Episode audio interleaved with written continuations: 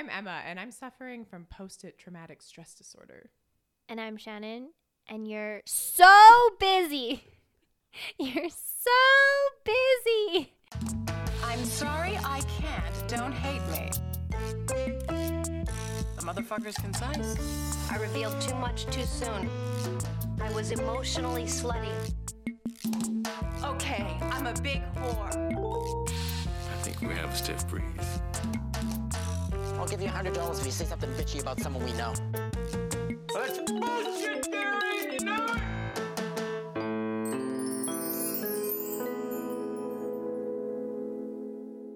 Welcome, listeners, to the show. Uh, today, we're just going to get right into it. So, today we are talking about drugs. And before I even before we even start, I want to tell you all a fun fact while I was doing my research for this episode. So, I learned that HBO was actually sued by Greenwich Village Bar down the hatch.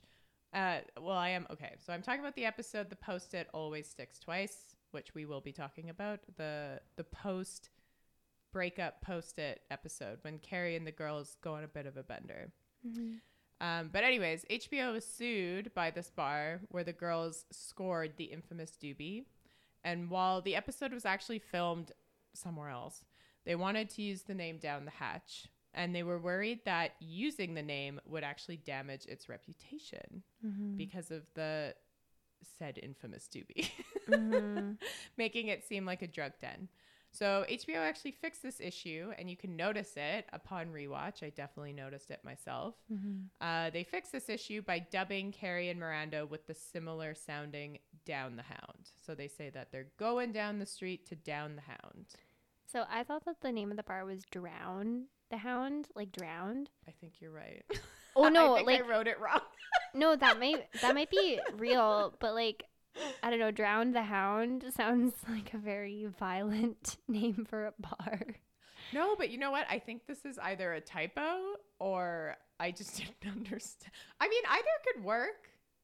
Yeah. I guess in a weird way. Down the Hound or drown the hound but i guess it's like drown like drowning in your pit of alcohol and despair oh god. Gotta go to this bar. uh, it sounds so enticing.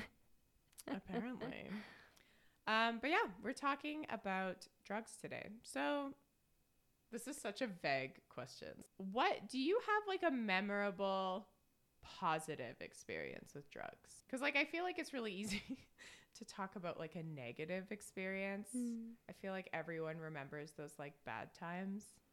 But like do you have like a positive experience? Mm. A specific memory? Or just like a specific It's it's so funny to talk about this topic because we live in such a different world hmm than in 2003 when this was filmed. Yeah, truly. So, I mean, now we live in Canada and we can just like it's like a fucking Apple store. Like you can walk into mm-hmm. you can walk into a dispensary and there's all these different kinds and all these different things and they have all these different effects and it has mm-hmm. such a like positive connotation, I feel.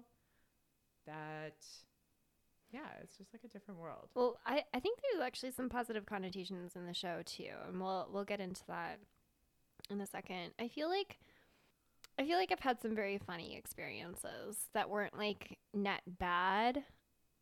They weren't what I wanted. but it was funny. It's like it makes for like a funny story later. Um so once I was going to a festival, music festival. I feel like I've probably told you this story before. It's very funny to think about in retrospect. Um, so I'm going to this music festival, and I had a weed gummy that a friend had given me, and I was like, okay, well, this will probably take you know 45 minutes to an hour before like I really start to feel it. Um, I actually couldn't really remember the strength of it either. I think this was this was purchased like before dispensaries were kind of like all over Canada. I'm pretty sure. Um, yeah. Anyway, it was it was before like it was it was really widely available. But um, I took this gummy, and I'm walking to this festival, Um, so this music festival takes place on a hill. We're gonna go find a spot to sit, and I was just like, oh, perfect. I'm gonna be sitting outside, listening to music, uh, feeling the throes of being high. This is gonna be great. Um, but the gummy hit way too early, so like, you know, Riley had never been to this festival before, so we were like, okay, we'll we'll go walk around, like at kind of like the lay of the land sort of thing. And I've been a number of times. Um, so we're walking around, and I'm starting to feel this gummy, and I was just like, I can't talk to people right now, like. I, I was just like slowly like I, every single movement required so much thought and I was just like, I mm-hmm. need to sit down. I need to sit down so badly. But we kept walking around, and Riley, the quirk that I've previously mentioned, is that he just knows everybody. Like, he'll walk out into the world, and there's like 10 people that he'll know and just be able to, like, know to the extent where he can strike up a conversation with them. So that just happened to happen at uh, this festival. We just kept running into people, and I was so, I was just like, I can barely like engage in conversation with you. And I'm sure from the outside it seemed like I was just kind of shy or standoffish or something, but um no, I was just having much difficulty being present. Um and then I think I ate an entire tube of kettle corn, not because I had the munchies or was hungry. I was just like the mouth feel. It, it was something about like the mouth feel that I just needed. And then I like yeah, it was uh I did not expect that when I took my weed gummy. I think Um, that's part of the munchies, though, is, Is the mouth it? feel. Yeah, that's part of the reason. Like when you do get high on weed, it like it just like feels so good to eat, or at least Yeah, that's my well, it tastes good. It, It tastes tastes good, really but good. also feels good. mm, If that makes sense.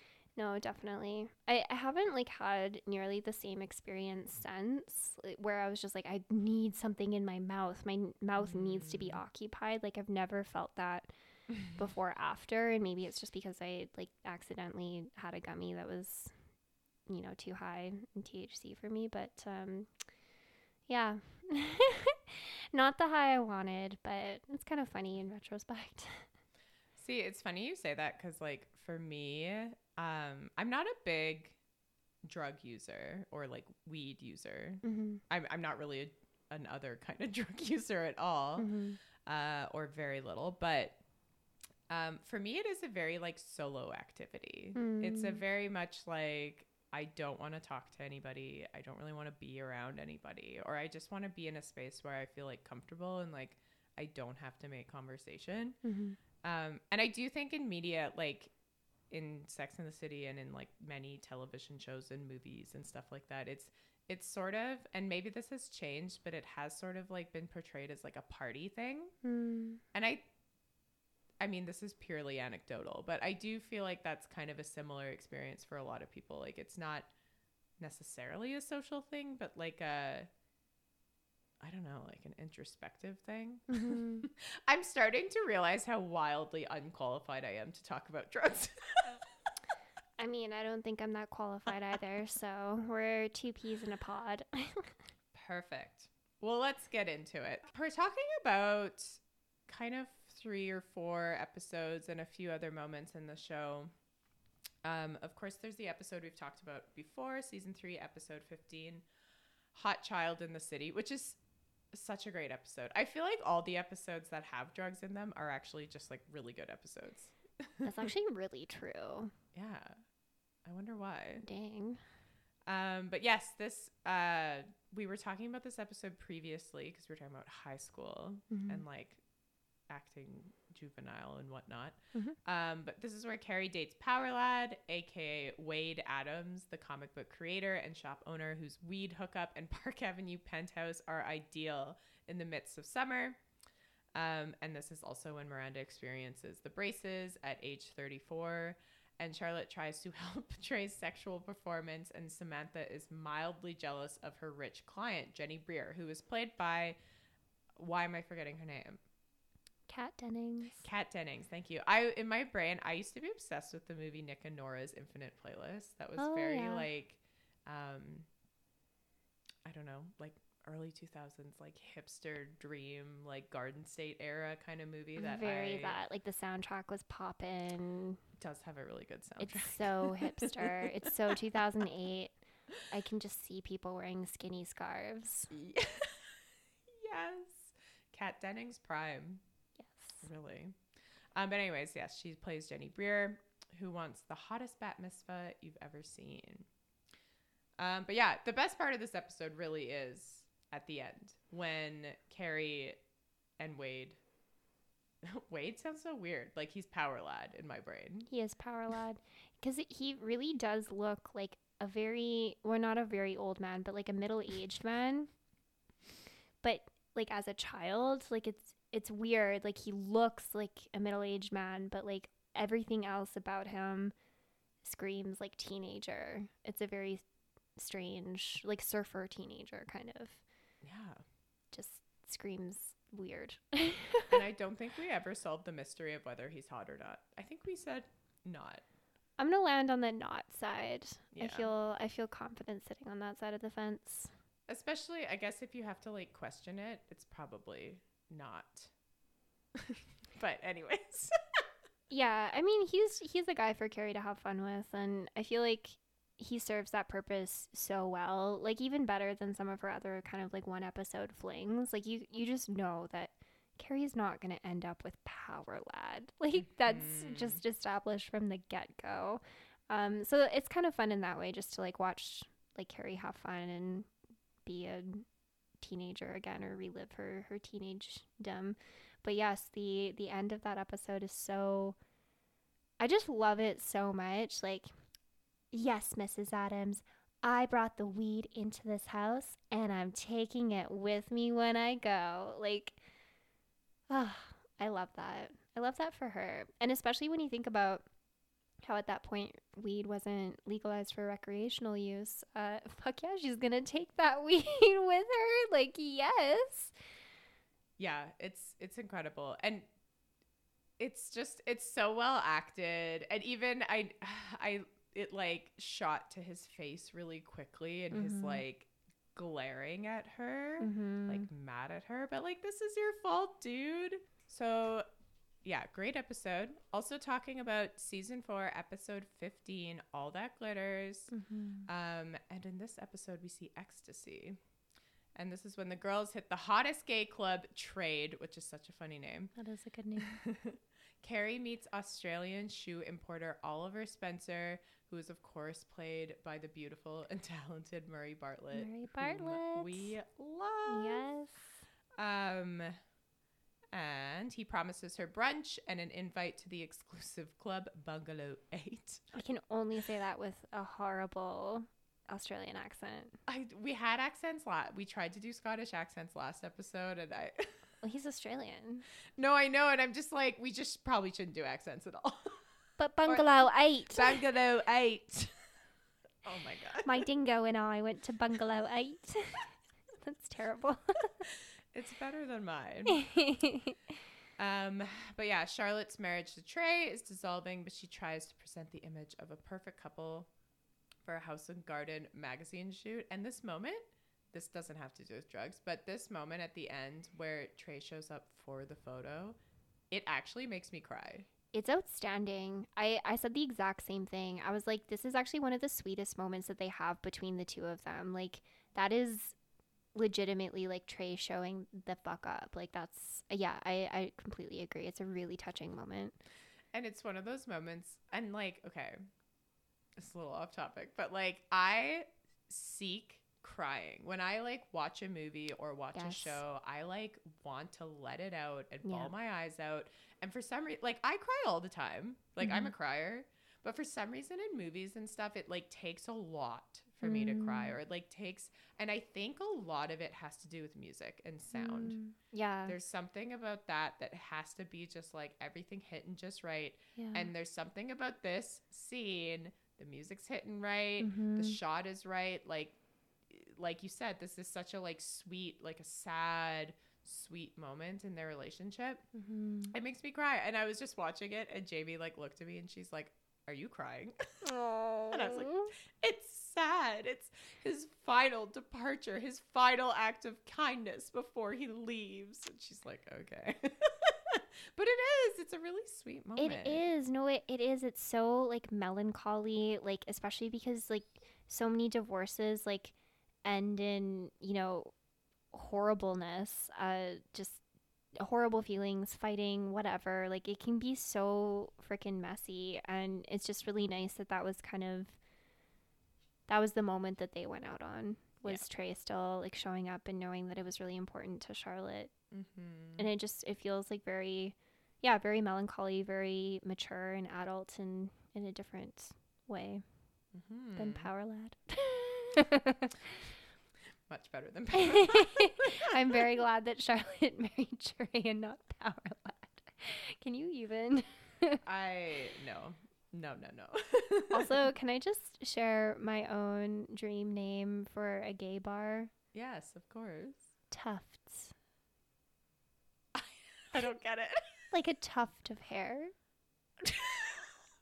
But what does that have to do with being gay? or just or like what's the theme of the bar? Is it like hair? yeah It sounds like a hair salon. well it could be both a gay bar hair salon? I actually love that idea. you know, daytime you get your hair cut, nighttime you let your hair down. It's great. ah, that's the slogan. There we go. You should open Tufts. I would go.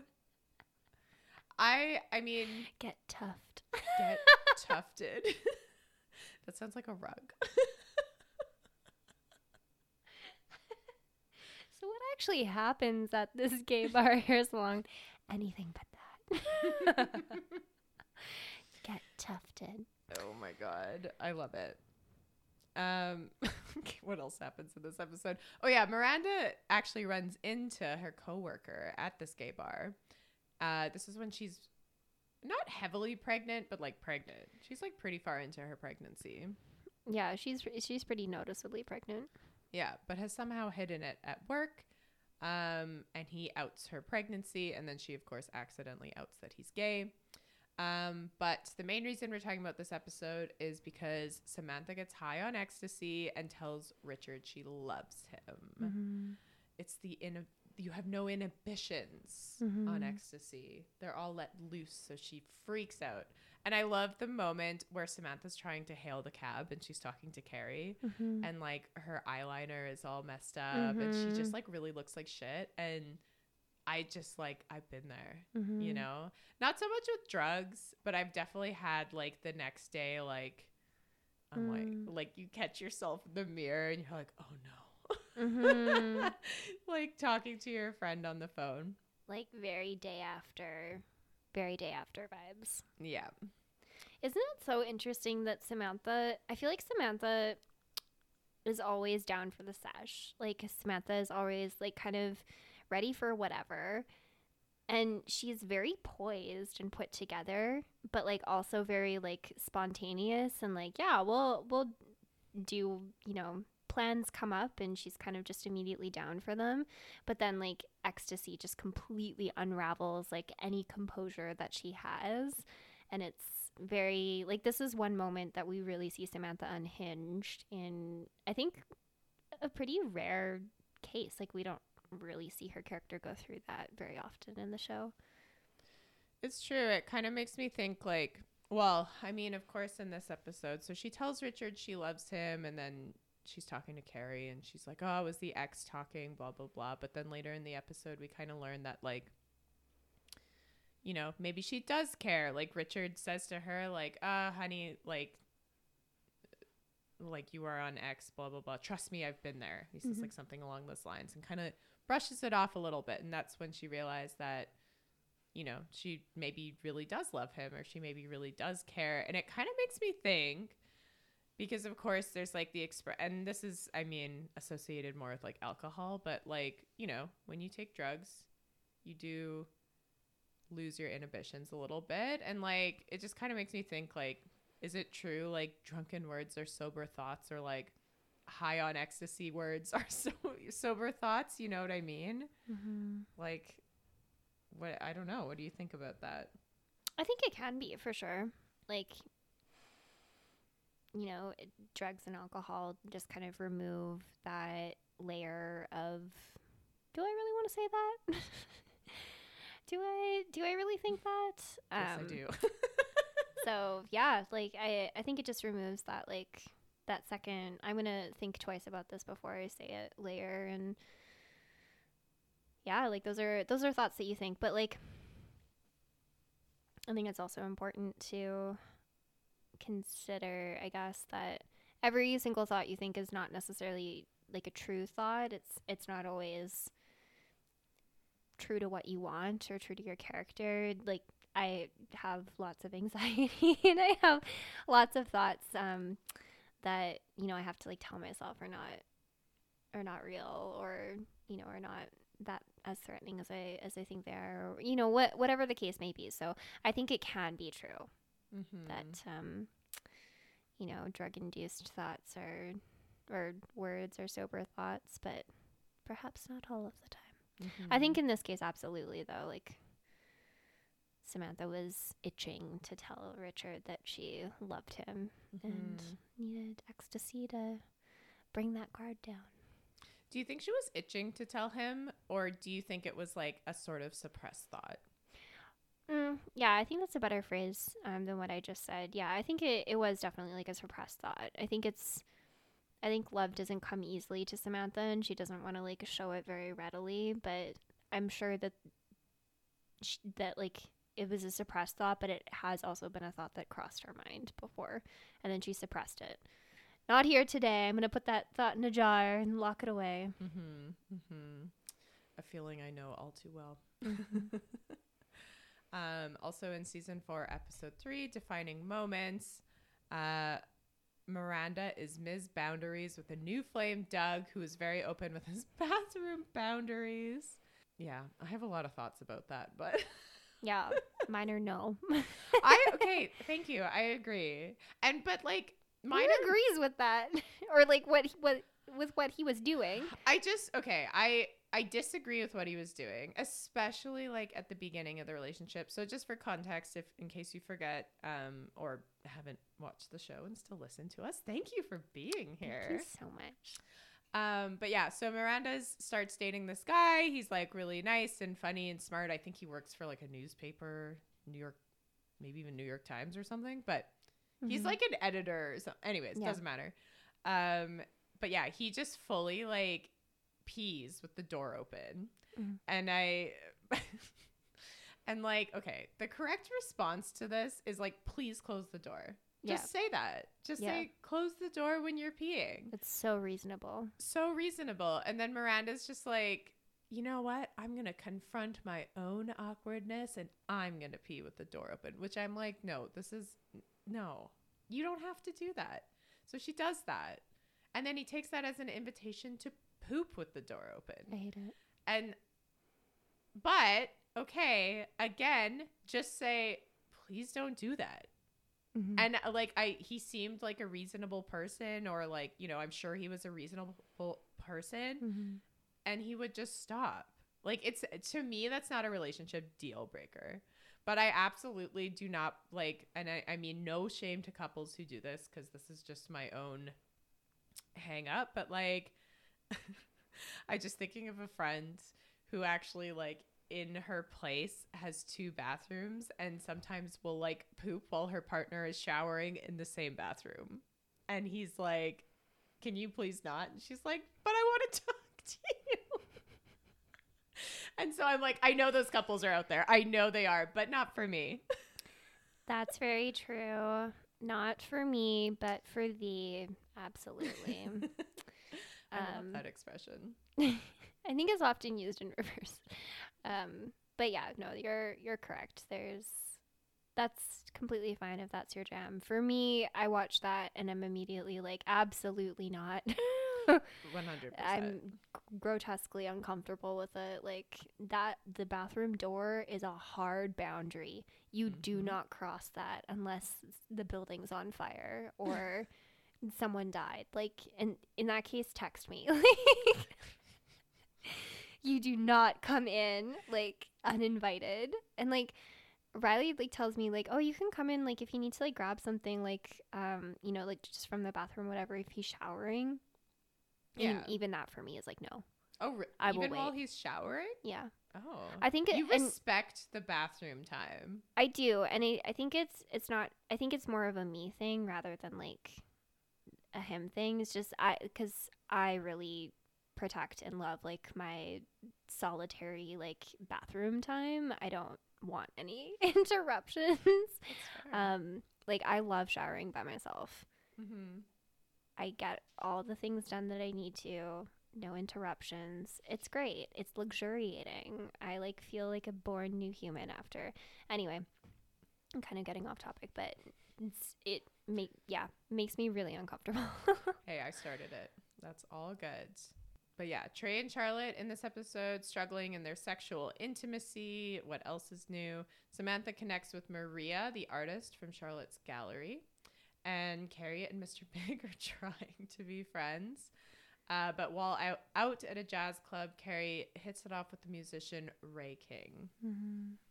Um, and I guess we should also add that um I don't I don't think this is in No, um so in this episode when Carrie and Big are trying to be friends and going on a, a triple date actually, um Big's new I guess girlfriend, um it it doesn't strike me as very serious between them, but um his new girlfriend is a model who sneaks off to the bathroom to do a couple lines of coke. Um, Shaw. Shaw. Uh, the Y is silent. and yeah, Carrie walks in on her and has some opinions. You know, I kind of like Shaw. You know what? She seemed happy with anything. yeah, Like, she was kind of like a Samantha. Like she was, she was came on this weird date. mm-hmm, She was very chill with Mhm. like Big's obvious ex girlfriend that she knew, mm-hmm. and just goes and does coke in the back. She offers Carrie some coke. Mm-hmm. She's very nice. she is very nice. She just, she seemed eternally pleasant. Like, Yeah. and yeah. everyone's like shitting on her. no. There's a lot of like, I mean, we've talked about it like in very brief detail about like the sort of dislike of models and like Mm. you know them not being humans or like I don't know this like weird attitude towards models, but I don't know. She was th- she's painted in a very like negative light. And then this this is definitely a moment where like the cocaine is seen as a very like negative thing. It's like, oh, the 80s called. Like they make some joke along those lines and honestly, I was here for it. I was like, I like Shaw. Maybe Big should have bit made it with Shaw. Where would we have been? Yes. And then uh, another episode, of course, the one we kind of already mentioned, The Post It Always Sticks Twice, which is season six, episode seven, which is such a good episode. When, of course, this is post Post It note breakup, when Carrie is fuming. Uh, the girls plan to let loose by hitting up a new club bed, which is honestly, I think I've talked about this, but this is like my dream club. Mm. And I was watching this with Jamie though, and she was like, that would be dangerous for you. Mm. And not because I'm like gonna like sleep with people. It's like because I would literally fall asleep. Mm. like if I'm horizontal, I'm out, even in a club. Yeah. It would be a very disorienting club to like to really think about cuz like okay, you go and book a bed like to to sit on and then there's loud music blaring and then you have like drinks and like maybe light appies and like I'm supposed to eat that and drink that in bed like lying very awkwardly on this like I'm assuming a double bed uh shared with I don't know. It just it strikes me as like a weird like logistically. I would love to know how bed really set this up. Surely there's a bar bed somewhere in this world. mm-hmm. Um, I would love to go to it. But yeah, even just like getting crumbs in the bed and like spilling in the bed, like they must deal with that all the time. It would be unsanitary, unsightly. No. Yeah. Um, but yeah, Carrie has an incredibly cringy interaction with Berger's friends. What does meek toast mean? Milk toast. They're so bland. I've never heard that expression. I'm learning this for the the first time, and I love it. I love referring to anything as milk toast. It's like my favorite thing because you're like, what the fuck is milk toast? And like it the- makes sense. the like if you phonetically say it like milk and toast, that's like to me that strikes me as the blandest thing ever. Like yeah, milk and just plain toast. yeah. And that's how I remember milk toast. Well, I guess that's not exactly the definition. It's like a timid or feeble person. Um, but anyway, I think of milk toast as being bland. I also think like Jamie uses the term breadstick to I describe people love that are that. bland. Like a very specific example, Ginny Weasley in Harry Potter is a Breadstick. breadstick. Yeah. And that's also like along the same lines. It's Yeah. just like bread, Yeah. toast, milk. Like boring as hell. Yeah. Well, Berger's friends are all fucking breadsticks. They are breadsticks. Um, Carrie has a really cringy moment, but you know, she's not wrong. she's just cringy. Um, but yeah, Miranda fits into her skinny jeans and is feeling hot, hot, hot. Samantha narrowly escapes a bar fight and finds a weed hookup for the girls, which I absolutely love. Charlotte feels better about getting married again. She has a really cute moment with some bachelorettes who are celebrating, and mm-hmm. it's such a nice moment. We got some good Charlotte moments in these episodes. We did. We really did. Um, and Carrie gets arrested, although not technically arrested, as Miranda points out, for smoking a doobie. Oh. I love it. It's it's such a good um it's just such a good moment. And I think what well, I mean, I like a lot of things about this episode, but one thing I really like about this episode is just painting the fun. This is like mm-hmm. this is a good like friendship moment. Yeah. It's like when the best part of the night sometimes is when you're just like you've ordered like 2 a.m. pizza and you're just like hanging out with your friends and like laughing and and mm-hmm. talking and like that's very much this moment. They're just like in this ice cream shop sharing this Sunday and laughing and just it's just it's special and I love that. And obviously the weed agree. was a big part of that. Yeah, like Carrie On Weed is just like kind of a giggly hot mess. I love that she latches on to doobie as her particular way of describing a joint. it's just like very particular, like silly phrasing. And uh, yeah, it's just, I don't know. It's nice to see, it's nice to see all of them feel that like light with each other. You know, it's a very light and wholesome way to end an episode. And I like too, actually, they're pretty consistent, like between this episode and um, Hot Child in the City. Like, Ca- how Carrie acts when she's high is very similar. And I mean, Yeah. I, I guess that is to say that people get giggly when they're high. Mm-hmm. But I, I also love the moment where she's like, you know, they're trying to find the weed when like Power Lad's mom comes home and he's very serious and freaking out. Mm-hmm. And then she has like a laugh because she's like, but she's to see the fried chicken everywhere. And then just like dies laughing because it's Yeah. funny. It's like a very funny situation. And I love that it was sort of consistent for Yeah. her in her behavior in both episodes. Mm-hmm. Yeah, I think that's a really good thing to point out. And and both episodes actually kind of end on a similar note too, because she takes the weed and Hot Child in the City and goes and smokes it with Miranda and Samantha, and they're just having like a, a fun, gay old time. Um, very similar to the end of the Post-it Note episode. Yeah. Much different than the ecstasy and the coke, of course. Yeah, so let's get into our discussion because, like, I don't know. I guess Sex in the City and drugs, like, I don't think of the show and then think of drugs, you know, because, like, I, sh- I think of a show like Euphoria and I think of drugs because drugs are all over Euphoria. Everybody's using something. Um, whereas in Sex in the City, it's a little bit more muted, but still pronounced enough that, like, yeah, you can recall the couple episodes where there is some pretty, like, notable drug use. Um, and I think it's just, like, really interesting. I think it's really interesting to think about how different drugs are kind of, like, tonally portrayed. So we have the two episodes that feature weed most most directly. And we kind of hear Samantha. Samantha has a dealer. Samantha's got like a stash of Hawaiian gold somewhere. Like we've actually seen Samantha smoke um, a, a number of times actually throughout the the series, but it's never really a prominent part of the story. So these are two episodes that really stand out, and it's so interesting because they're they're light episodes.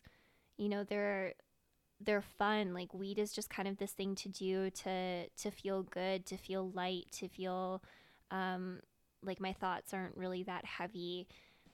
It's something that you do with your friends. You're laughing, you're giggling, like it all around it. It's not really made out to be a bad thing. Mm-hmm. Whereas with coke and ecstasy, ecstasy maybe like walks the line a little bit, but the like those are talked about tonally in a very very different way than weed is on the show. That's just like kind of interesting to think back on. Because i think there is a bit of a resurgence with shows now that really glamorize hard drugs or mm. like maybe not fully glamorize them but glamorize them to an extent where like a bunch of characters are using them and it, like you're not really seeing I guess maybe the all of the negatives of of that behavior.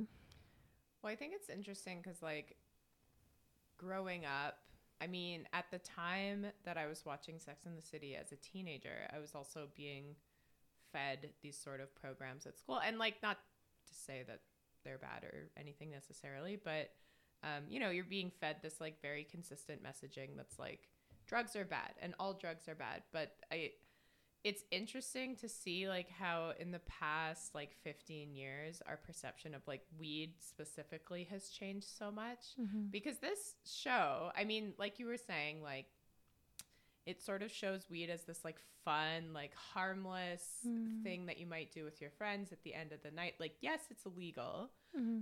but it's not harmful it's painted in a mm-hmm. very like positive like sort of almost like goofy light Yeah. Whereas in my experience growing up, weed was like categorized with things like coke and ecstasy. It's the gateway drug. exactly. Yeah. Mm-hmm. It's the gateway drug. So to see this on Sex in the City was just, and I don't have a particular memory of like watching these episodes as a teenager. I guess they just, they probably didn't stick out to me because I think I was one of those teenagers that was like, I'll never do drugs. Like, I think I was one of those. Um, and yet I was drinking at bush parties and like, you know, that's so much better. um, but yeah, I, I just think it's, it's cool to see this show from this time sort of like not, I guess, be able to like consume media that doesn't just like put weed into that category. Yeah, I think that's such a great point, and it's it's so good to, um, or it's really interesting, I guess, to kind of reflect on the very conflicting messaging. Because now I watch those episodes, and it's like, yeah, of course, weed is like harmless. I can walk down the street and grab myself some weed if I so choose. One weed, One weed, please. um, but yeah, you're you're absolutely right. Like the messaging that I think we both got a lot growing up was very much that weed was similar to hard drugs. It was it was the gateway drug, like all drugs are bad sort of thing. And I do remember watching these episodes cuz like I remember watching these episodes and thinking kind of about that that difference in messaging, right? Like I'm being told that weed is bad. Weed is like a, a bad drug, just as bad as meth, just as bad as heroin or whatever. Um, but then Carrie's doing it and is having a great time. And Samantha's doing it before she masturbates or like to totally relax. It- Like yeah like it, it's just so like woven in um in a way that i do remember watching and that really stood out to me and i was like maybe like weed isn't that bad and it is interesting when you think about you know even movies of the time and clueless is just kind of immediately coming to mind um, as a little bit before sex in the city in, in 1995 but they would describe um, kind of the group at the clique at high school that got high all the time is I think loadies or loaders, something like that. I don't know. It's I been a long time since I've seen Clueless. I was I was a wee tot when 1995 happened, so I don't know what the current lingo was. Um, but it, it again, it was it was very much like describing these people in a negative light because they're like using weed all the time. Um, you know, lazy, whatever, like lots of just very negative um, adjectives to describe those people. But I don't think of those things when I think of Carrie, and I don't think of those things when I think of Samantha. So it's kind of, I guess, like an in like an incongruency, right? In in that messaging, and then seeing these characters that I I do look up to in different ways, and I do respect and admire and uh, lo- love the show. Hello, that's why we're here. Um, so yeah, I don't know. that It's it's really a trip to to think about that and think about how much things have changed. It's really a trip. Uh, drug trip. Like drugs. You could say that. oh my god.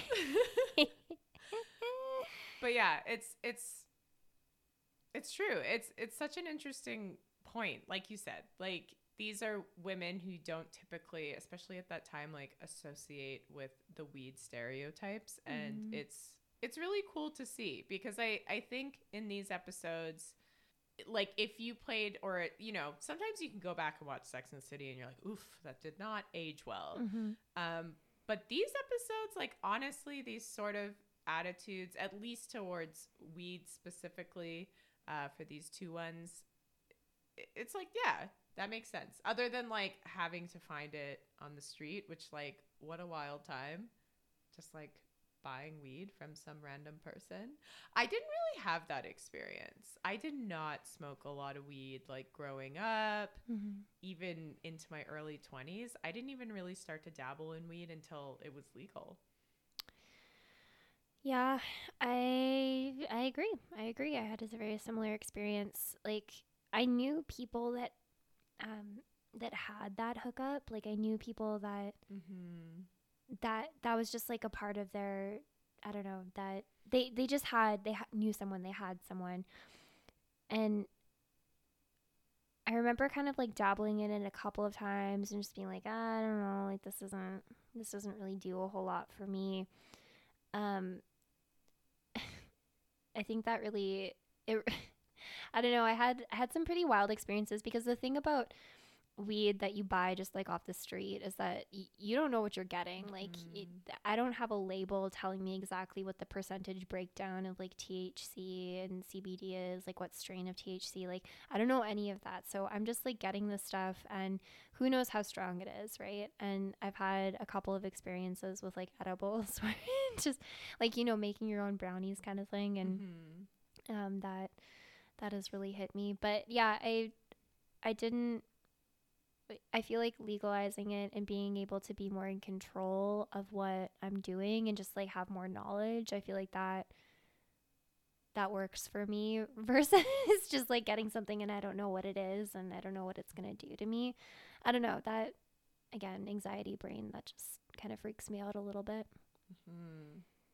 And you've written in here that weed was only just legalized for recreational use in New York in 2021. Do you think that Carrie is like hitting up her? I, I always compare them to Apple stores. I feel like every weed store, it just feels like I'm learning about all these weird devices, and it's also really empty and like minimalist, and it's it's kind of a Yeah. weird experience. But do you think Carrie's like hitting up her weed store and getting those doobies? Like, oh my god, do you think she's buying pre rolls? I think she might be. Okay, here's my theory, and I wrote this in there too. I think that Aiden could be a silent investor in a dispensary. I feel like he would do it, and then I feel like they would smoke together. Oh yeah, and get a f- bucket of fried chicken. There's a lot of fried chicken actually in these episodes as well. There's actually a lot of fried chicken throughout the series. We have the the KFC. weed. Well, it's not just weed because we have the KFC. We've got the fried chicken when Aiden's just like, I eat too much fried chicken. Um, when Carrie comes home after the club in All That Glitters. We also have Miranda at her baby shower, which is not in any of these episodes, but Miranda specifically requests fried chicken. There's a theme. There's a theme here. Uh, Well, it's Miranda is turned on by lilacs and fried chicken. I was listening to, to something recently where they very perfectly distilled Miranda's woo, like down to an art. Mir- Miranda's a woo girl. oh yeah. She loves to woo. She loves wooing. I think I'm a woo girl. I think I like to woo. I, I like to yell and I like to get excited. So yeah. I'm a woo girl. And you know what? I'm not ashamed. Don't listen to that How I Met Your Mother episode that weirdly shamed woo girls. How I Met Your Mother, I feel like we should do a whole episode on it because it really weirdly shamed a lot of things in It's- a bad way. It's so problematic in a grotesque way. Yeah, and it comes later than Sex in the City and yet is somehow so much worse. Mm-hmm. But anyways, that could be a whole other conversation. How I Met Your Mother. Um what were we Lemire, what? talking about fried chicken, getting high. Oh, Aiden is the the silent investor in a weed company.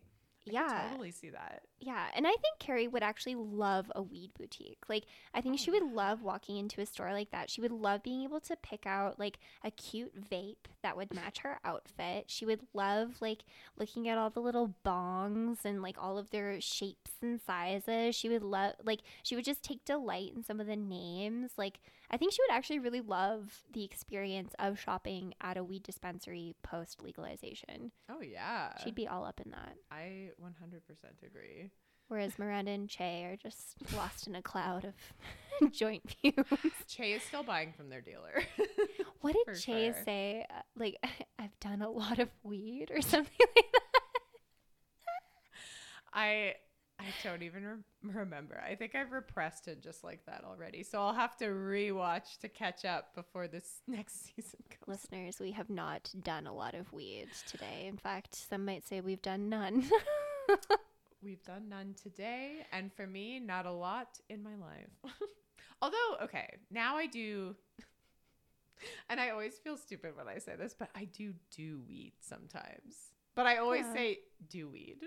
It's like, oh, are you doing weed tonight? Which sounds so stupid, but there's so many ways to do weed now. there are. You can eat an edible, you can eat a capsule, Yeah. which is, or take a capsule rather, which is actually my preferred method. Mhm. Um, the drinks, I love the drinks. The bevies. Carrie would be all about the bevies. She would live for the bevies. Carrie, but also Charlotte.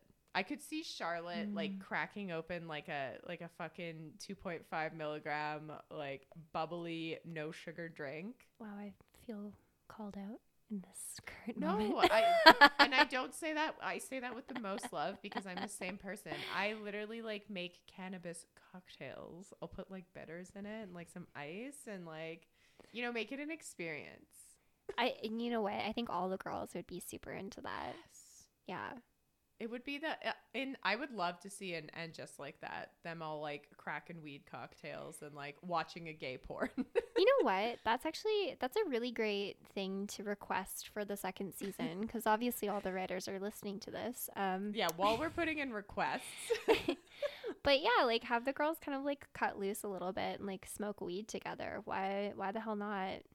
Well, we kind of talked about it in the trip episode too. It's like we want to see them like yes, I understand that life changes and life Mhm. gets a little more serious and whatnot. You have kids and like a life, blah blah blah. But like I refuse to believe that when I'm what are they in their like late fifties? Yeah, mid In mid. mid 50s. Yeah. Like I refuse to believe that I'm not going to like get high with my friends or like go for a cocktail or like um I think I mentioned this in the last episode, but Shannon and I go to Zumba regularly. Mhm. And recently I went to, I uh diverged and I went to a Zumba class that was not our regular one and I saw there were these ladies at the front who were very clearly us in like 30 years. Like they knew all the moves, they knew all the songs. And I'm like, I refuse to believe that like when I'm that age that I'm not still going to be having fun with my friends. Yeah. You know what I mean? Yeah. Like I still want to like go out, maybe not dancing, but maybe. But like you know what I mean? Like just like even smoking a joint or like having an edible. Like I still want to do that when I'm 55. And I want to see that. I want to see that and then just like that. I want to see more fun. and we know it happens. Of course it does. I had um I used to work with somebody who was of that age uh, category, perhaps a smidgen younger, and shared w- shared with me like during a meeting uh, their recipe for cannabis infused butter that they put on popcorn one Christmas for their family. Did the family know? no. Oh my god. Yeah, a, bit- a bit of a bit of a gong show there. I'm guessing it did not go well. It was interesting. It was interesting, but like you know, like the those people exist. Like, yeah, I I completely agree. I want to see that. Honestly, like I feel like a huge market when weed went legal or became legal is like older people. Yeah, I, I think that honestly, it's one of those things that we've seen in the media as being this like teenage, like stoner, like no Mm. motivation, no ambitions, um, this kind of like low life perspective when it's really just like people of all ages. But People of all ages, people of all reasons, people of like all I don't know, different formats of how much your life is like together as you want it or not. You know, everybody. It's for everybody. Weed is for everyone. weed is for all. All Unless you don't like it, I suppose.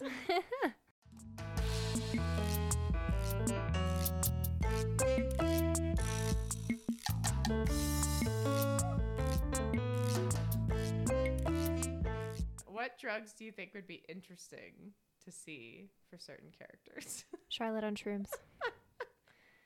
Why do you say that? Uh, I don't know. I just want to. You want to dive into that mind.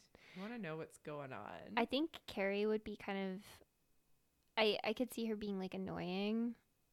I feel like Charlotte would Mm. have some real like, I, I'm awake now sort of connections. I feel like Mm. she would she would learn some things. I could see Charlotte as that person. Um, uh, and I don't think that her that she and Harry would get divorced, but like I could see her being that person if she did get divorced, have a very eat, pray, love drug adventure. You know what I mean? Like she would go to like South America and take oh my god, what's it called? I don't Ayahuasca. something like that. One of those like yeah, I mean, you can tell I really don't know anything about it. But you know people go on those like journeys of self-exploration. Yeah. I could see Charlotte doing that. Oh, she would eat, pray, love the hell out of her life. Absolutely. and you know what? If she had a choice, she would still do it with Harry and the kids. She probably would. It's a She would family take Lily. adventure. Oh my god. yeah, maybe she doesn't even need the divorce self like finding part. She just that's just a fun trip for the fam. yeah, she would just take the kids. Get in Lily, get in Rock. We're going. We're going for a trip. Again, going for a trip. I love it. what about you? Um, I mean, mushrooms are a very interesting one. They never come up. Mhm. Um, even though in my mind, I feel like mushrooms are sort of in between weed and like coke and X. I, d- I mean, not that there's like a scale of hardness of drugs, but in my brain, mushrooms are sort of on the same level or close to the same level as weed, Mhm. but they're never brought up in the show.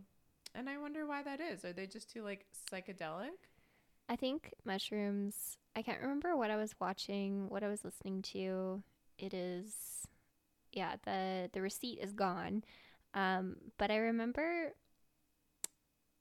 whatever I was, whatever media I was consuming about this. Like mushrooms are very misunderstood, Mm-hmm. and they're very under researched.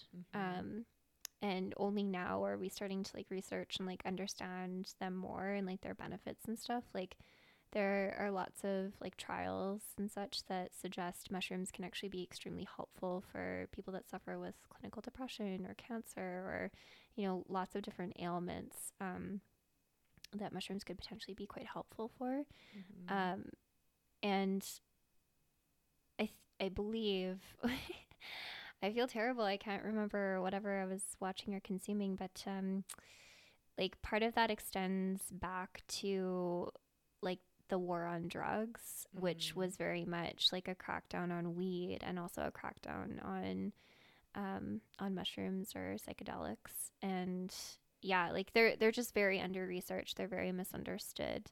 Um, so I could see, I could see there being a future where that's like, it like I think there are clinical trials now, or th- there's there's something happening in the states where they're being piloted as legitimate like treatments for, um, for certain ailments or for I think for mental mental health specifically, but, um, like maybe that'll be like weed in the future, you know, like because that's kind of how weed was legalized again, right? It started off as being um, medicinal Mm-hmm. and then kind of moved into recreational use. So I wonder if uh, psychedelics or mushrooms would be on a similar track. Yeah, I think you're probably right about that, and I and there definitely is a lot of evidence that shows that to be true, and Mhm. especially yeah, it's like I mean we were talking about like how dodgy it might be to like buy weed from someone in a street or like maybe potentially like ordering mushrooms online, which I know you could do. Don't ask me why I know that, uh, but it's just like yeah, it's just it's we don't understand it, or at least or like that effort hasn't been put in to understand it. And I am really mm. happy that people are starting to do that because Yeah. it is starting to show these really good benefits and like instead of being scared of something, let's like mm-hmm. learn about it. And I could see somebody that comes to mind or a character that comes to mind is Miranda. I could see mm-hmm. that her like experience experimenting with like medicinal mushrooms as a way because she is like a high anxiety, high stress person. Yeah. And I think especially with her job and now her divorce and and you know all of the above. But then I'm also like wondering about Miranda in general as this character that we've talked about that's sort of like was so on the forefront of technology in Sex and the City, but then went so backwards Mm-hmm. in uh and just like that. So I don't know. I don't know where she would stand on the, on the mushroom debate. I just immediately went to branding and I thought of like, because you kept saying Apple store, what if it was like a mushroom store and like the logo was just like a little cute little mushroom? I would be there. I, I would be there in a New York minute. However long that is. How long is a New York minute? I actually don't know. Is it long or is it really short? It must be really short. I would assume short. I get the vibe that it's a quick minute. It's busy. It's so busy. You're so busy.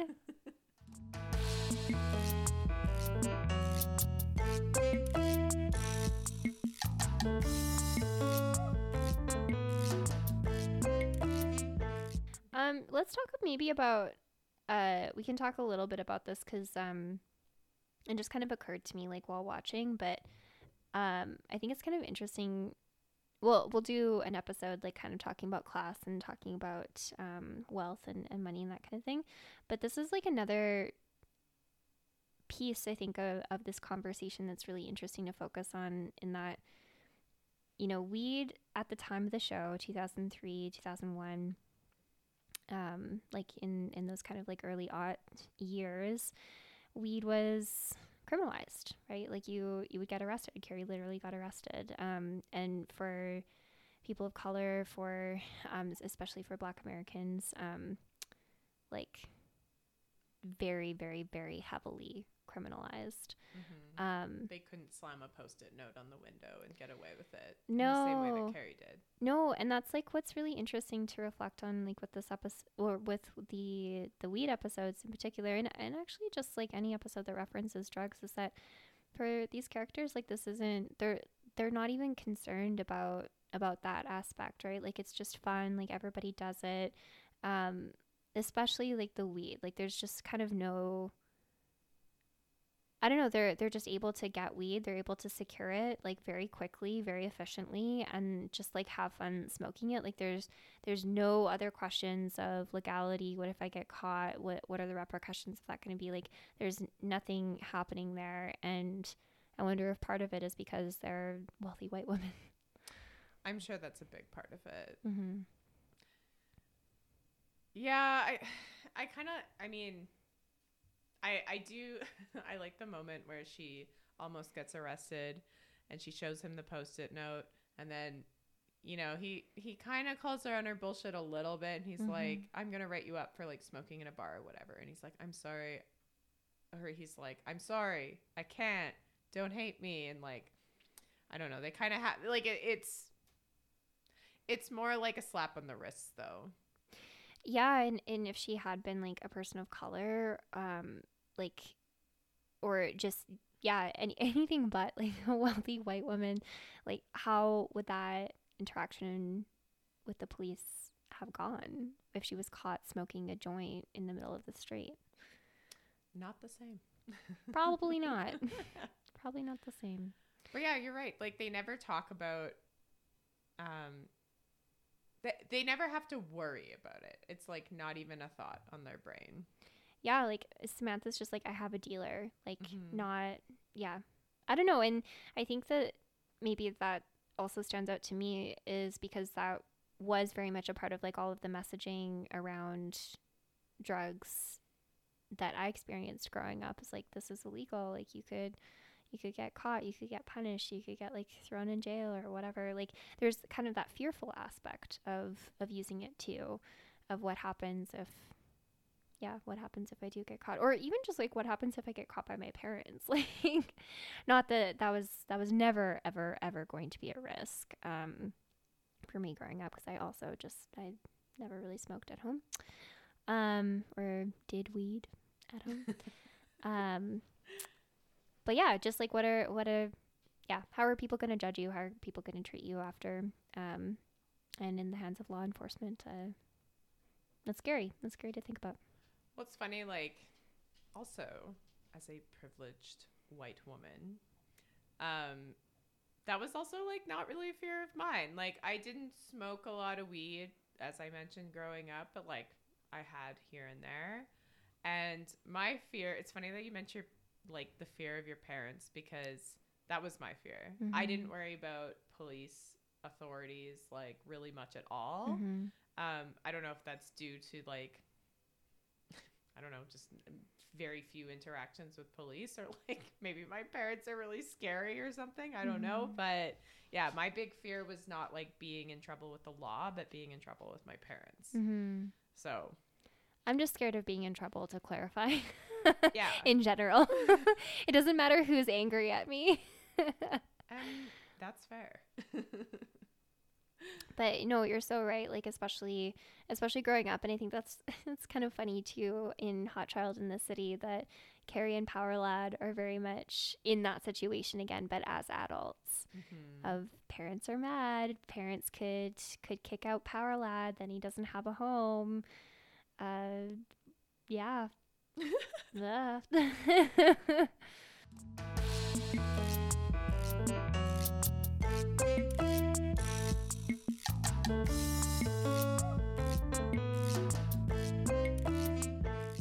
um, do you want to talk about maybe like how, because we see a couple instances of Coke on the show. Do you want to talk about like how those characters are tonally portrayed that are using Coke? Well, yeah, as we kind of mentioned earlier, like Coke is almost referenced to as like passe. Yeah. It's very much I it's seen a little negatively. I mean, of course, with Shaw, they sort of treat her in a very negative light and like her doing coke is so 80s. Mm-hmm. Um and yeah, I just it's it's very passe, which I I mean, I have zero experience with coke. So Me too. Yeah. I don't really know. I know it's prevalent. I know it's still around. I know it's uh, very common in the restaurant industry, especially. Mm. Um, but yeah, there's like this. It, it, it kind of makes me think of like, okay, I was talking with my friends about Diet Coke versus like literally the soda pop, like Diet Coke versus uh It's like, isn't all cocaine diet? yes.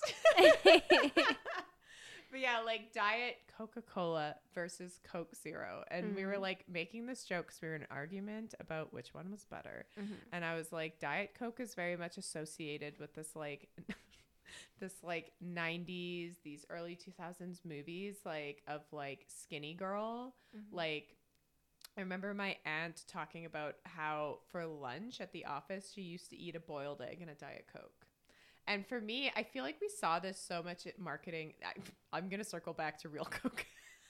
like I feel like we saw this in so much marketing in so many movies of that like skinny white like idea of almost like success or like fame or like fortune or glamour you know what i mean like this sort of lifestyle um that was also very much heavily associated with coke you know Mm-hmm. and even like in this episode it's the model doing coke like the skinny white like but i don't know it's just kind of weird because for carrie it's like very like ugh old that's old news Yeah, and I, I think that that's such like an interesting. I, I find that a really interesting perspective for her character to have because Carrie very much mm-hmm. was a party girl, like an it girl, New York it girl in the 80s and in the 90s. And I mean, I don't, I'm not a lexicon of drug history in the United States at all, but I know that the 80s and I think the 70s too, to an extent, were like bumping in terms of cocaine. Puns all intended. um, but it, it was very like, it was everywhere and it was everywhere to an extent that I think is is hard to like imagine now. It's it like it was yeah very very prevalent, very very highly used uh, by that kind of upper echelon in in a way that exactly what you're saying was like very glamorized.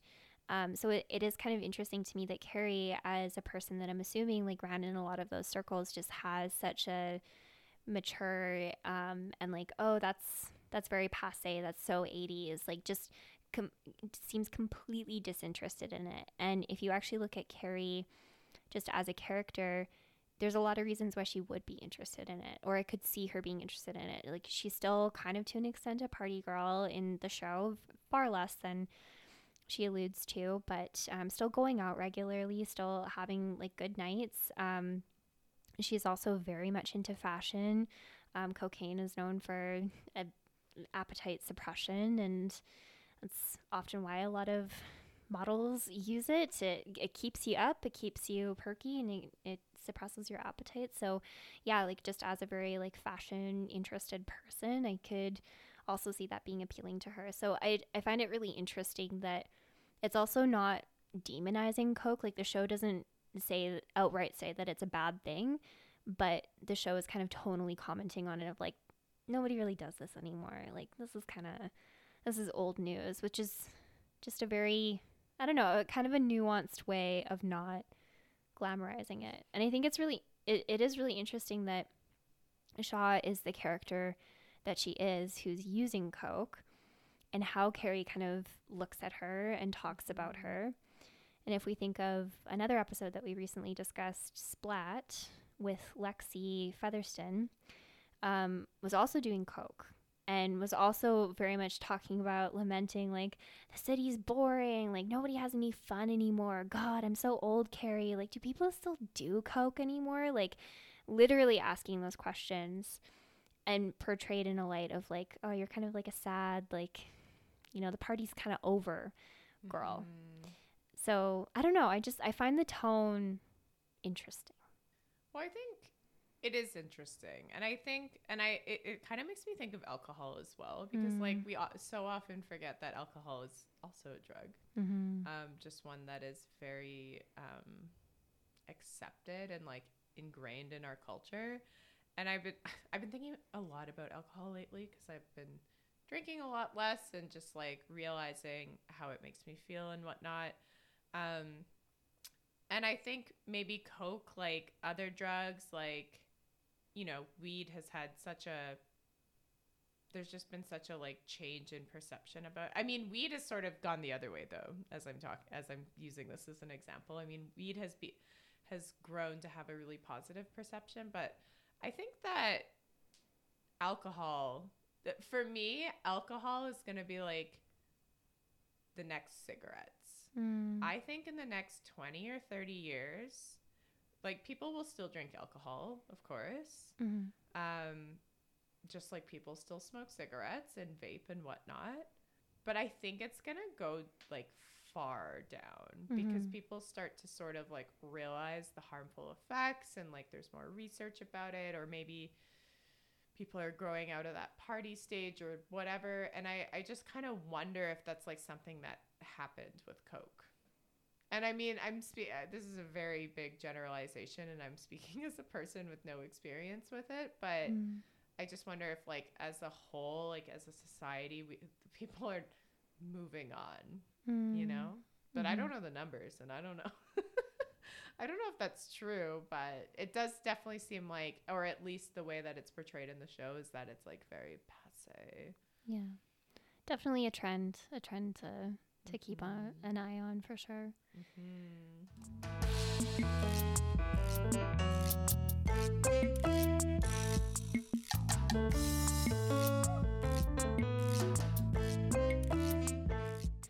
Um, do you want to talk about, a little bit about ecstasy? Because like, or Samantha's like experience on it. Like, I I've never, yet yet another drug I I have no experience with, and yeah, to to be clear, I have also just very very little experience using any kind of drug, um, recreationally, but I don't know the tone of ecstasy I find really hard to place compared to how they reference cocaine, which is really the only hard drug they reference, um, and weed, which is, you know, has a little bit more of a positive spin on it. X is kind of this question mark. I don't really know. I don't really know what to think of it. And Samantha makes me just like think that doesn't seem like a, a good time. But I don't know if that's just the arc of her character or, or what have you, you know?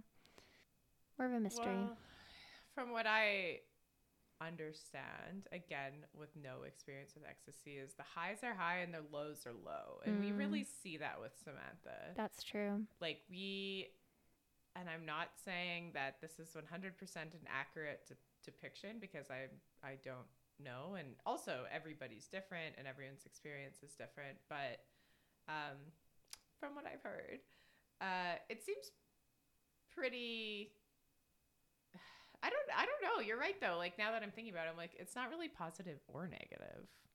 It's just kind of there. Like I just think of ecstasy as like a party drug or a rave drug or something. And I think actually Miranda makes that joke in in that episode of like, "Oh, are we going to a rave or something?"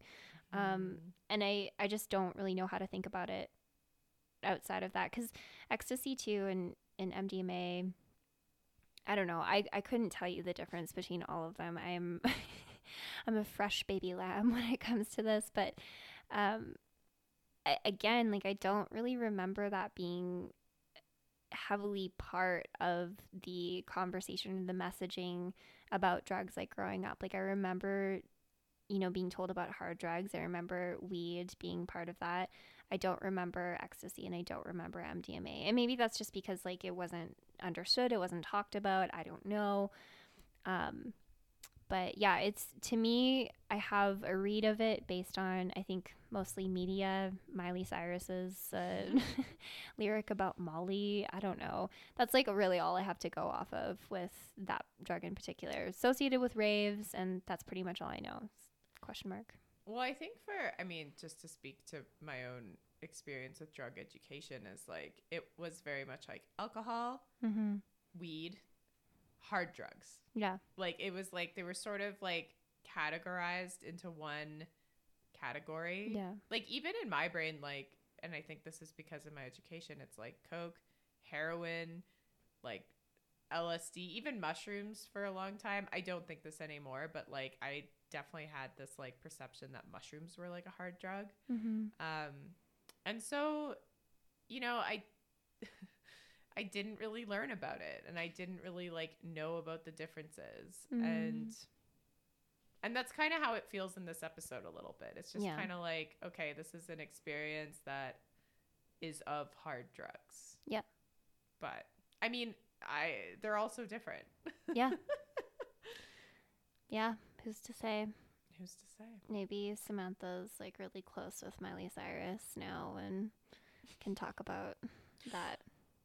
Well, there was in the movie the Yeah. weird Miley Cyrus Yeah. moment. I just I forgot about it. When it. they're wearing the same dress. Yes. Oh my god. Oh my gosh. I watched the beginning of the Sex and the City 2 movie for our wedding episode and I was just like, wow. I'm always amazed by how bad it is. Yeah. Mm. But yeah, but how so Sex and the City, we see a mostly positive perception of weed especially. Um, and then the other drugs sort of like passe or just whatever. Um, how's this different than say girls? Or yeah, let's talk about girls. yeah. I don't you know, I haven't seen it in so long. Neither have I. about Let's talk about it. um Yeah, I I feel like I remember Hannah doing like drugs, a, a an assorted medley of drugs. I think Jessa also Mm. um was all up in that. I don't nothing stand or yeah, my my memory nothing stands out to me as you know where a drug is kind of like the center of an episode quite like the episodes that we've curated for for our discussion today. Well, I um, wonder too, like, and sorry to interrupt. you, go no no go on. I was just gonna say, like, I wonder if it's because, especially with something like weed, it has become so normalized. Mm-hmm. Whereas in these episodes, like, of course, Sex and the City was a show that was quite like, I don't want to say shocking, but I guess Mm-hmm. a little bit like daring. Let's say daring. So it's little like the themes that they talked about, the things that they talked about. You know, we hadn't really seen much of that on television before. So to see these episodes and like such a like at the forefront, like being like the prominent theme, like especially in Hot Child in the City and the post it always sticks twice. It's like mm-hmm. we see weed is there and weed is like a huge plot point. Whereas maybe in a show like Girls, the the weed might be there, but it's kind of just like a part of life. Like Yeah. it's not so much it's not I mean it's not shocking. It's not it's Mm-hmm. not it's not like daring or different. It's just like what people do. And like I I think that's true of real life. It's like, you know, I have friends who who do weed and like I have friends who don't and and whether they decide to or not to, it doesn't matter. It doesn't make them a different person and it doesn't really change who they are. Yeah. So I just wonder if in a show like Girls, I do remember one episode, and I think we're thinking of the same episode. They go out on like a Wednesday Mm-hmm. because I quote this episode all the time. Mm. Because Hannah does, I think she gets high on ecstasy or she gets high on something, Mm-hmm. maybe Coke. I honestly don't remember. And she says, It's Wednesday night, baby, and I'm alive. and I actually say that all the time. I mean Wednesday Zumba, so yeah. exactly. So I don't know. Euphoria is obvi- obviously quite different because we have the addiction. yeah, there there's a pretty prominent addiction, but I'm just I guess every time I watch Euphoria, I'm just so shocked at like how available like just Mm. drugs are, like so so available. It also makes me think of like Mean Girls, yeah. how because I remember like I did drink as a teenager, hmm and there, I know I'm making a lot of comparisons to alcohol, but um, as I said, alcohol is a drug. Um, but yeah, as a teenager, we had to figure out how to get our booze. You know what I mean? And I feel like there was this sort of weird shift where all of a sudden everyone's parents were buying them booze, Mm. and you you like saw that like in and I've seen it on TV now, and I Mm-hmm. I even saw it on a documentary recently that I was watching, like talking about this family that would like. It, this wasn't what it was talking about specifically, but in the documentary, like there's one part where the parents are like buying all the kids booze. So I wonder if it's even like you know now weed is legal. It's just like easily accessible. It's just like you know kids are smoking weed now, teenagers are smoking weed, and and that's it. It's like people don't Yeah. care as much anymore. Maybe Yeah. Yeah, I could see that. Yeah, even you know, I think of a show like Broad City, where I think your point about how normalized like weed use is that it doesn't necessarily stand out in girls like that that also strikes me about like broad city where you know one of the main characters is um yeah just smokes a lot. Like that's a really big part of her character. Um but there's like i think one episode where she takes like ecstasy or mdma or some kind of party drug and like i think shits herself at a party Oh my god, I forgot about that episode. like I'm I'm fairly certain that's what happens. So, so it's again just kind of that thing of like, oh, like ecstasy is just like the make a one appearance in a series sort of thing and and then disappear. Um it's really making it seem like ecstasy is really really up and then really really down. yeah. It's like it is very much giving me that perception. So this is it, you know, if I ever do take ecstasy, this is the expectation I'm going to have because I of expect media. to be high and then I expect to be low and anything else will be a mystery. Nothing in between. but truly, it's like so much of our views on drugs are shaped by shows like this and shaped by, you know, I mean, like many things in our lives. Lives. like so many things in our lives. It's like, you know, we watch it on TV, we have this expectation of what it's going to be like, or we learn about in the school and we have this expectation of what it's going to be like. And you know that changes as we get older and as media changes as well yeah, it is like it is really interesting how much teen and I think this might this might be changing too, but just a lot of the teen central shows that I remember watching and, and growing up with, like Skins really comes to mind, Degrassi. Um, there were a lot of shows where it was just like glamorous to be a teenager and like having a bunch of drugs, like having a bunch of alcohol. And I don't know, that just is very diametrically opposed to my childhood where at mm-hmm. like I you couldn't even ask me like where how do I go about securing any one of those things cuz like I had no idea that just it wasn't it wasn't prevalent. It wasn't part of my life and it wasn't really very much a part of my friend circles.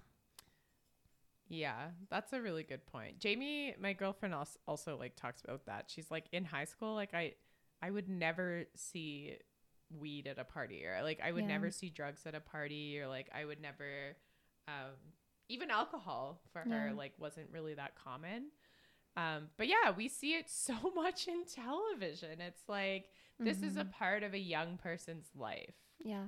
but I don't know. It's weird. It's it's so weird because of like this whole war on drugs and like this anti-drug thing. So like why are they creating media that glamorizes it for young people? It's just like smoking. Like you really like smoking looks cool except when Aiden does it. It's so true. It looks cool. look and I know that it's bad. And like I know that it's I I know all of the things there there are to know about how whatever how it affects you. But it still looks cool. The messaging worked. It's permeated my brain. Mhm. Mhm. It's like how Coca-Cola invented so many aspects of Christmas that are images that we so deeply associate with that holiday now, you know? Like totally. the power of marketing and branding. Oh my god, the power. Smoking is uh so true of that. And I did smoke for years. Mm-hmm. And I still think it looks cool. I Yeah. still want a cigarette every once in a while. And like seeing Carrie smoke, I'm like, yeah, she looks cool. I Yeah. But you're right. The the only person on this planet that doesn't look cool smoking is Aiden. Sorry about it. he looks like okay, so in the pictures we've seen, it looks like he's like slobbering on it. You know what I mean? Mm. It's like hanging out of his mouth and it's like I can just imagine it like getting all wet. Yeah. And I'm just like, oh no. It it truly like the stills that we've seen from the from and just like that with Aiden, he looks I don't know, he looks uh not in he looks out of the norm for. Aiden. It looks like he's going through something. I could see Aiden being a big pothead. Like That's what I'm saying. Yeah. Yeah. Yeah, and e- like that is interesting because that wasn't really part of his character. Or, I mean, it wasn't part of his character at all, but like 100%. But if you walk that track back, it makes sense because he was so freaking chill all of the time. he was, g- and then one night Carrie goes out clubbing and that man's eaten an entire bucket of KFC chicken. That man took a 20 milligram edible.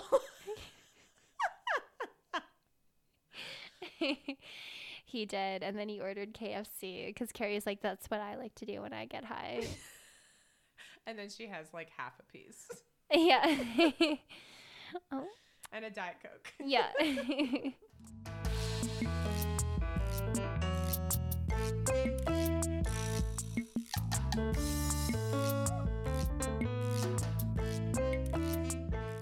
Do what works for you, Yeah. And I mean, in and this no ep- judgment. Yeah, Sorry. that's exactly that's exactly what I was gonna say. I was gonna say, um, I hope that we came across as non-judgmental and talking more about like how the episodes show drugs like coke and ecstasy and all those things. But I mean, drug addiction is a whole other thing. But Yeah, and that's that's really not what we're talking about. Um, recreational fun time.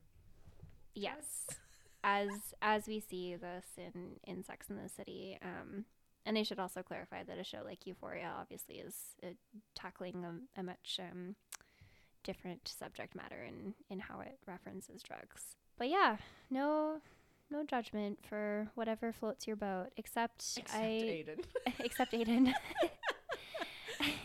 and I guess my own bathroom boundaries, which I just refuse to to budge an inch on. I I mean I agree. But I just I just don't agree with Miranda. Just tell him to shut the door. just communicate. I think you're absolutely right. I mean this is a common theme. Communicate, do what works for you. Communicate, take that weed pill. No judgment. You do you. Yeah. Well, thank you so much for listening, everybody. Yes, please rate, review, and subscribe. And if you feel so inclined, you can DM us a post it note or you can send us a little voice memo. We would love to hear your voices. Yes, please. Tell us your thoughts, your experience. Remember to follow us on Instagram and Twitter at Don't Hate Us Pod. And yeah, we'll catch y'all later.